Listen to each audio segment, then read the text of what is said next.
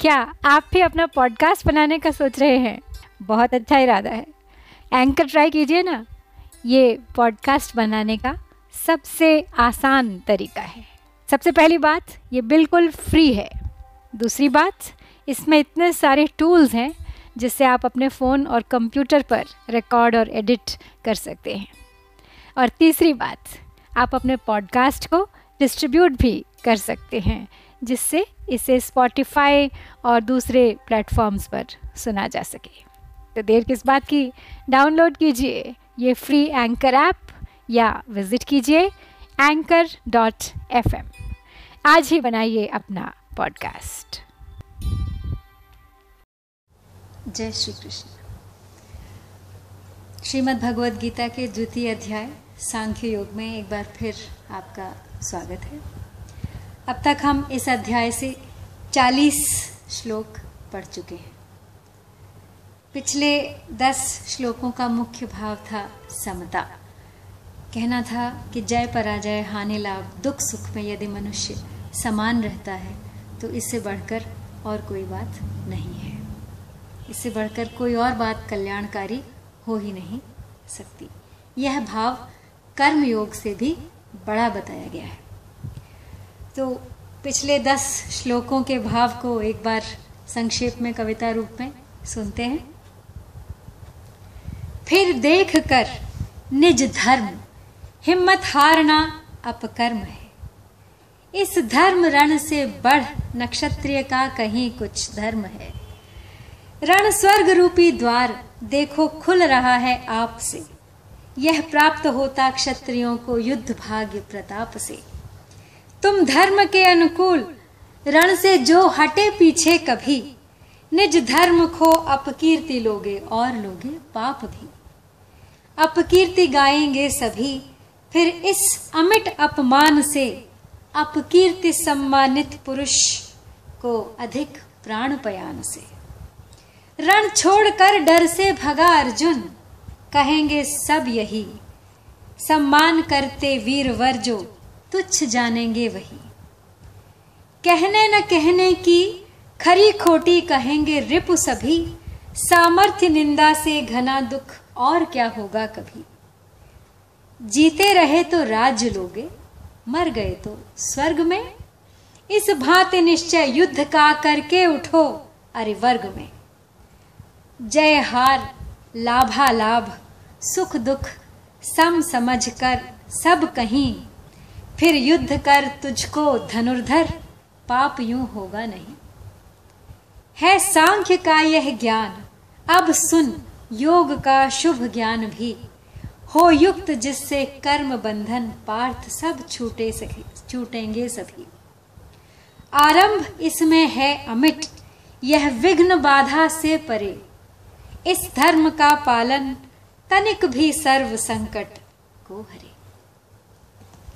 प्रारंभ करती हूँ। इकतालीसवां श्लोक। व्यवसायत्मिका बुद्धिरेकेह कुरु नंदन बहुशाखा ह्यन्नन्ताश्च। बुद्धयो व्यवसायिना अर्थ है, हे कुरुनंदन इस सम बुद्धि की प्राप्ति के विषय में निश्चय वाली बुद्धि एक ही होती है। जिनका एक निश्चय नहीं है, ऐसे मनुष्यों की बुद्धियाँ अनंत और बहुत शाखाओं वाली होती है। यानी बहुत इधर उधर विचरण करती है, एक ध्येय नहीं होता। परमात्म तत्व को प्राप्त करने का जो एक निश्चय है, उसका नाम है व्यवसायत्मिका बुद्धि। तो व्यवसायत्मिका बुद्धि एक क्यों होती है? क्योंकि इसमें सांसारिक वस्तु, पदार्थ आदि की कामना का त्याग होता है। यह त्याग एक ही होता है। चाहे धन की कामना का त्याग करें, चाहे मान, बड़ाई की कामना का त्याग करें। परंतु ग्रहण करने में अनेक चीज़ें होती हैं, क्योंकि एक एक चीज़ अनेक तरह की होती है, जैसे एक ही मिठाई अनेक तरह की होती है। अतः इन चीज़ों की कामनाएँ भी अनंत होती हैं।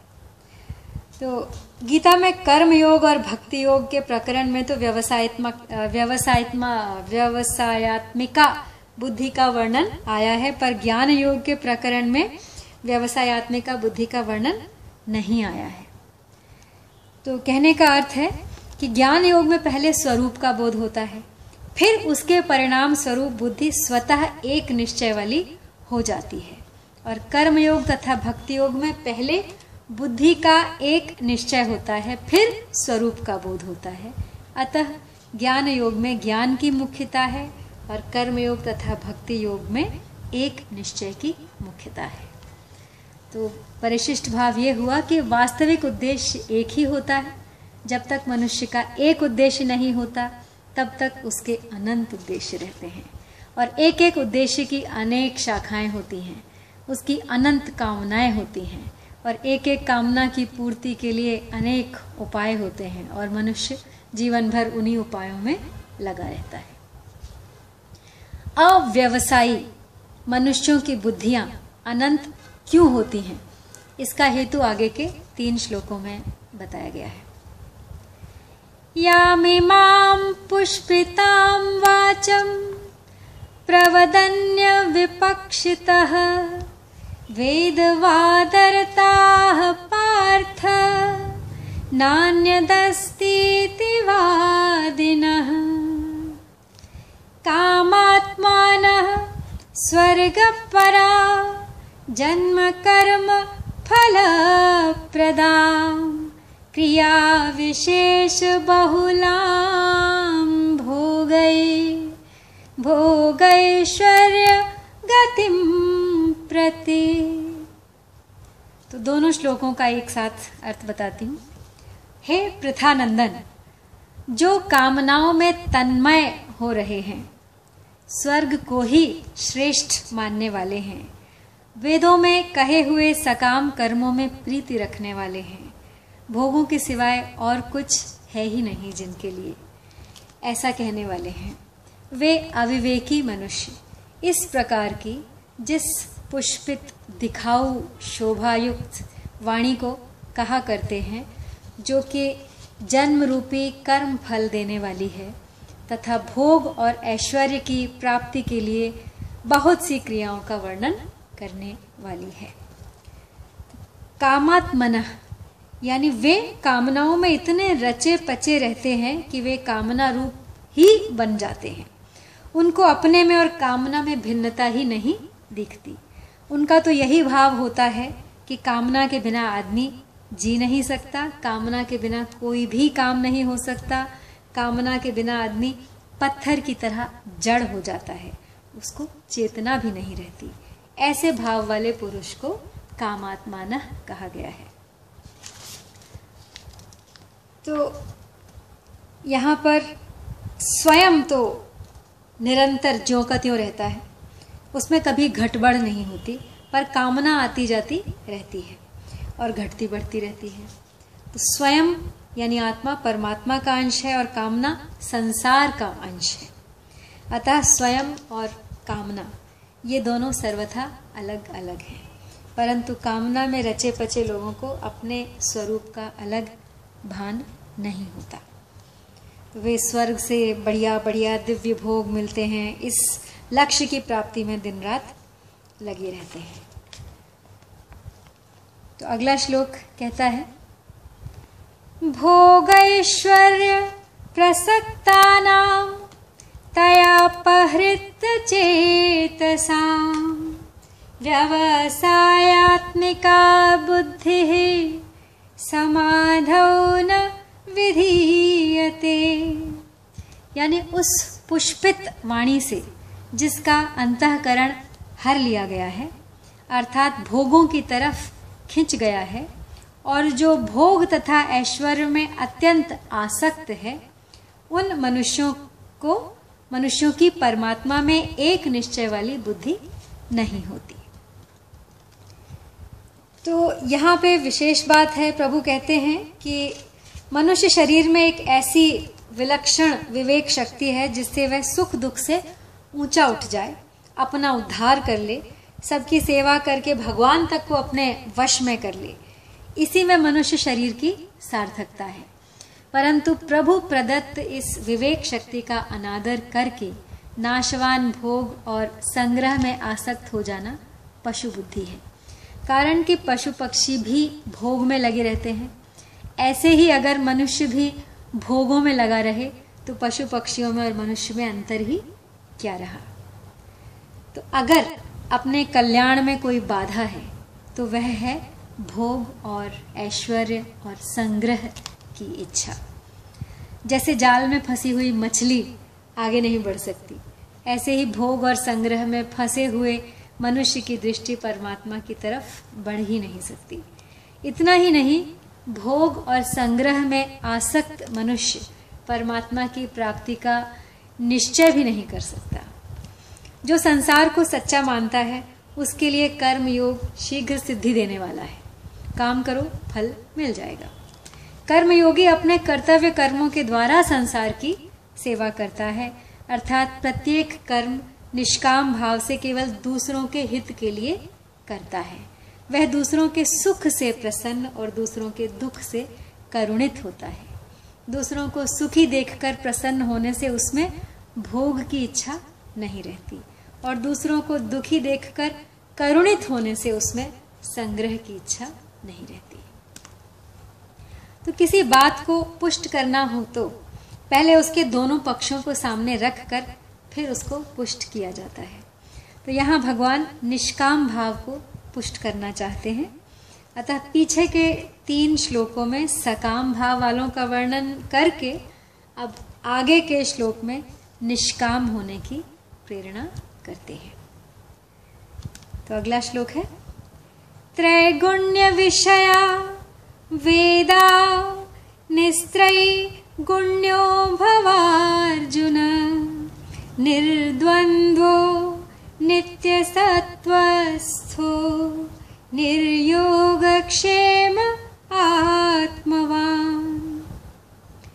यह वेदों से तात्पर्य वेदों के उस अंश से है, जिसमें तीनों गुणों का और तीनों गुणों के कार्य स्वर्ग आदि भूमि, भूमियों का, भोग भूमियों का वर्णन है। तो एक ही विषय में यहाँ निर्द्वंद्व शब्द का अर्थ स्पष्ट करती हूँ पहले, एक ही विषय में एक ही वस्तु में दो भाव कर लेना द्वंद्व है।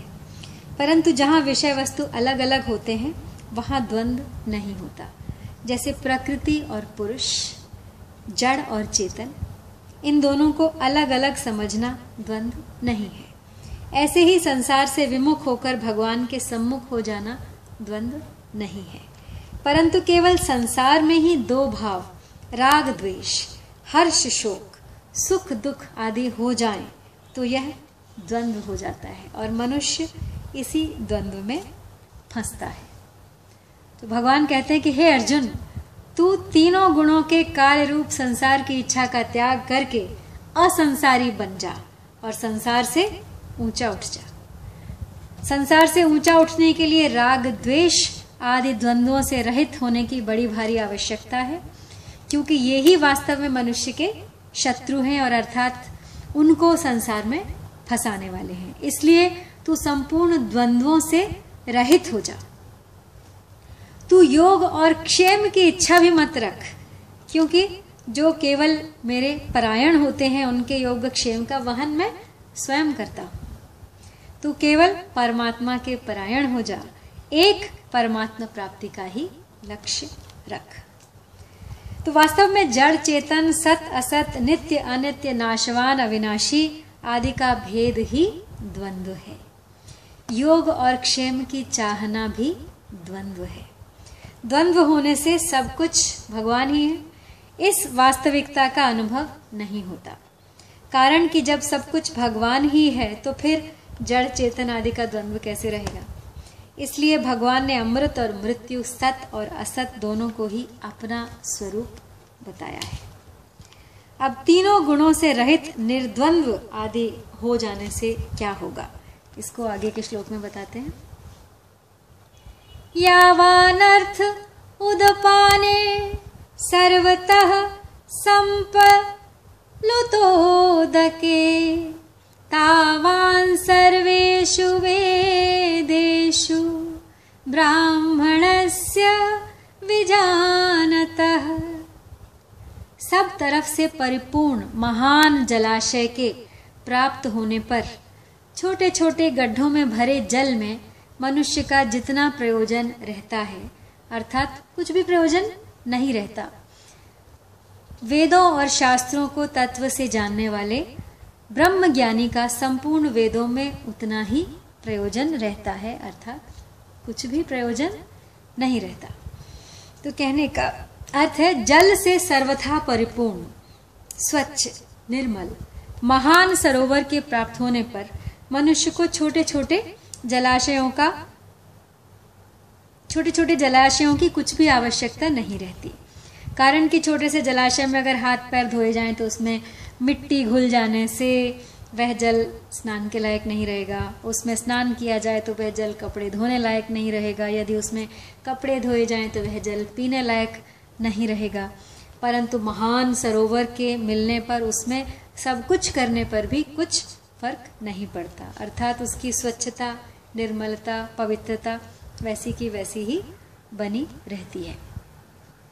तो ऐसे ही जो मनुष्य, जो महापुरुष परमात्मा तत्व को प्राप्त हो गए, उनके लिए वेदों में कहे हुए यज्ञ, दान, तप, तीर्थ, व्रत आदि जितने भी पुण्यकारी कार्य हैं, उन सब का कोई मतलब नहीं है। अर्थात वे पुण्यकारी कार्य उनके लिए छोटे छोटे जलाशयों की तरह हो गए। ऐसी ही, ऐसा ही दृष्टांत आगे भी दिया गया है। तो परिशिष्ट भाव हुआ कि सांसारिक भोगों का अंत नहीं है। अनंत ब्रह्मांड हैं और उनमें अनंत तरह के भोग हैं। परंतु उनका त्याग कर दें, उनसे असंग हो जाएँ तो उनका अंत आ जाता है। ऐसे ही कामनाएँ भी अनंत होती हैं। परंतु उनका त्याग कर दें, निष्काम हो जाए तो उनका भी अंत आ जाता है। तो भगवान ने उनतालीसवें श्लोक में जिस सम बुद्धि यानी समता की बात कही थी और अर्जुन को समता सम होने की आज्ञा दी थी अब आगे के श्लोक में उसकी प्राप्ति के लिए कर्म करने की आज्ञा देते हैं। तो ये श्लोक आप सबका सुना है, गीता का असली ज्ञान यही माना जाता है। कर्मण्येवाधिकारस्ते मा फलेषु कदाचन, मा कर्मफलहेतुर्भू मा ते संगोस्त्वकर्मणि। यानी कर्तव्य कर्म करने में ही तेरा अधिकार है। फलों में कभी नहीं। अतः तू कर्म फल का हेतु भी मत बन और तेरी कर्म न करने में भी आसक्ति न हो। मनुष्य के शरीर में दो बातें हैं। पुराने कर्मों का फल भोग और नया पुरुषार्थ। दूसरी योनियों में केवल पुराने कर्मों का फल भोग है, अर्थात कीट, पतंग, पशु, पक्षी, देवता, ब्रह्म, लोक तक की भोग योनियाँ हैं। इसलिए उनके लिए ऐसा करो, ऐसा मत करो, यह विधान नहीं है। तो कारण कि उनके द्वारा किया जाने वाला कर्म उनके प्रारब्ध के अनुसार पहले से ही रचा हुआ है। तो यहाँ परिशिष्ट भाव यही है कि एक कर्म विभाग है और एक फल विभाग। तो मनुष्य का कर्म विभाग में ही अधिकार है, फल विभाग में नहीं।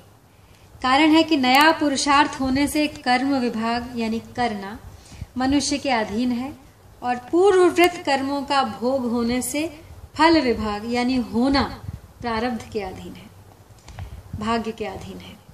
कर्म योग की दृष्टि से देखें तो मनुष्य को जो साधन, सामग्री, वस्तु, योग्यता और सामर्थ्य मिली है, वह प्रारब्ध है और उसका सदुपयोग करना अर्थात उसको अपना और अपने लिए न मानकर, प्रत्युत दूसरों का और दूसरों के लिए मानकर उनकी सेवा में लगाना ही पुरुषार्थ है।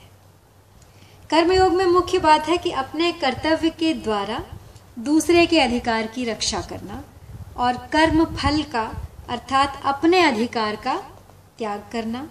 दूसरे के अधिकार की रक्षा करने से पुराना राग मिट जाता है और अपने अधिकार का त्याग करने से नया राग पैदा नहीं होता।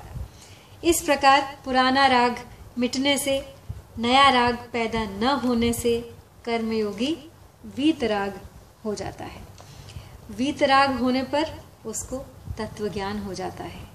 कारण कि तत्व ज्ञान की प्राप्ति में नाशवान असत वस्तुओं का राग ही बाधक है। रागो लिंगम बोधस्य, चित्त व्यायाम भूमिषु। कुतः शाद्वलता यस्य कोटरोतरो। तात्पर्य है कि वस्तु, व्यक्ति और क्रिया में मन का जो राग खिंचाव है, यह अज्ञान का खास चिन्ह है। जैसे किसी वृक्ष के कोटर में आग लगी हो तो वह वृक्ष हरा भरा नहीं रहता, सूख जाता है। ऐसे ही जिस मनुष्य के भीतर राग रूपी आग लगी हो, राग, द्वेष, ईर्ष्या इत्यादि आग लगी हो, क्रोध, मोह, लोभ, उसको कभी शांति नहीं मिल सकती। तो पूर्व श्लोक में कर्म करने की आज्ञा देने के बाद अब भगवान कर्म करते हुए सम रहने का प्रकार बताते हैं। कहते हैं, योगस्थ कुरु कर्माणि संगम त्यक्त्वा धनंजय सिद्धया सिद्धयो समो भूत्वा समत्वम योग उच्यते। हे धनंजय तू आसक्ति का त्याग करके सिद्धि आसिद्धि में सम होकर, योग में स्थित हुआ कर्मों को कर, क्योंकि समत्व ही योग कहा जाता है। संग त्यक्वा संगम त्यक्वा यानी किसी भी कर्म में, किसी भी कर्म के फल में, किसी भी देश, काल, घटना, परिस्थिति, अंतकरण, बहिकरण आदि प्राकृत वस्तु में तेरी आसक्ति न हो, तभी तू निर्लिप्तता पूर्वक कर्म कर सकता है। अगर तू कर्म, फल आदि किसी में भी चिपक जाएगा तो निर्लिप्तता कैसे रहेगी? और निर्लिप्तता रहे बिना वह कर्म मुक्तिदायक कैसे होगा? यहाँ पर पातंजल योग दर्शन के योग का अधिकारी वह है जो मूढ़ और क्षिप्त वृत्ति वाला नहीं है। प्रत्युत विक्षिप्त वृत्ति वाला है। परंतु भगवान की प्राप्ति चाहने वाले सब के सब मनुष्य, गीता के योग के अधिकारी हैं। इतना ही नहीं, जो मनुष्य भोग और संग्रह को महत्व न देकर इस योग को महत्व देता है और इसको प्राप्त करना चाहता है। ऐसा योग का जिज्ञासु भी वेदों में वर्णित सकाम कर्मों का अतिक्रमण कर जाता है। तो यहाँ अड़तालीसवें, उनतालीसवें श्लोक तक, अड़तालीसवें श्लोक तक, जिस संबुद्धि का वर्णन हुआ है, सकाम कर्म की अपेक्षा उस समबुद्धि की श्रेष्ठता को आगे बढ़ाते हुए। अगले श्लोक में कहते हैं, दूरेण ह्यवरम कर्म बुद्धि योगाध्वनंजय बुद्धि योगाध्वनंजय बुद्धौ शरणमन्वेच्छ। कृपणाः फलहेतव। यानी बुद्धि योग यानी समता की अपेक्षा, सकाम कर्म, दूर से अत्यंत ही निकृष्ट हैं। अतः, हे धनंजय, तू बुद्धि समता का आश्रय ले, क्योंकि फल के हेतु बनने वाले कर्म अत्यंत दीन है। तो कर्म की महत्ता बताते बताते अब उन्होंने कर्म से भी ऊपर समता को बताया है। तो भाव यहाँ पे ये है कि योग की अपेक्षा कर्म दूर से ही निकृष्ट है, योग श्रेष्ठ है।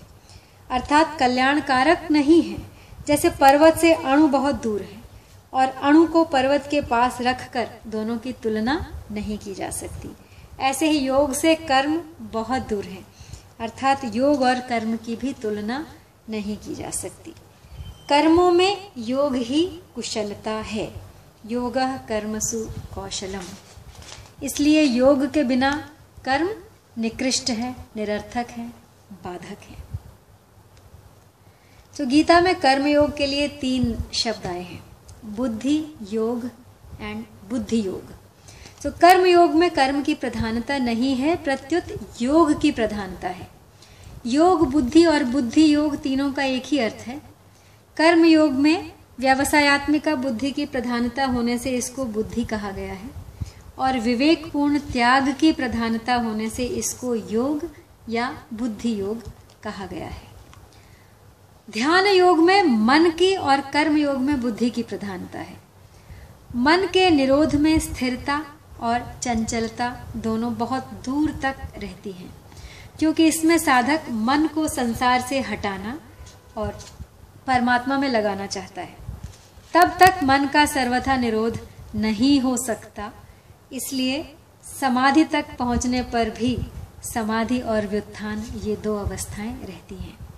परंतु बुद्धि की प्रधानता रहने पर कर्म योग में विवेक की मुख्यता रहती है। विवेक में सत और असत दोनों रहते हैं।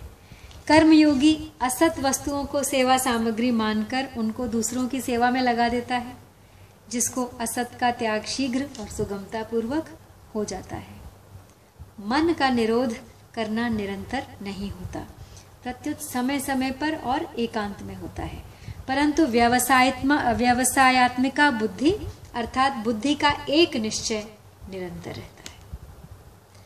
तो पूर्व श्लोक में जिस बुद्धि के आश्रय की बात बताई गई है, अब आगे के श्लोक में उसी बुद्धि के आश्रय का फल बताया गया है। और आज का अंतिम श्लोक। बुद्धि युक्तो जहातीह उभे सुकृत दुष्कृते, तस्माद्योगाय युज्यस्व। योग कर्मसु कौशलम यानी बुद्धि समता से युक्त मनुष्य यहाँ जीवित अवस्था में ही पुण्य और पाप दोनों का त्याग कर देता है। अतः तू योग समता में लग जा, क्योंकि कर्मों में योग ही कुशलता है। यहाँ इस श्लोक में आए योग कर्मसु कौशलम पदों पर विचार करें तो इसके दो अर्थ लिए जा सकते हैं।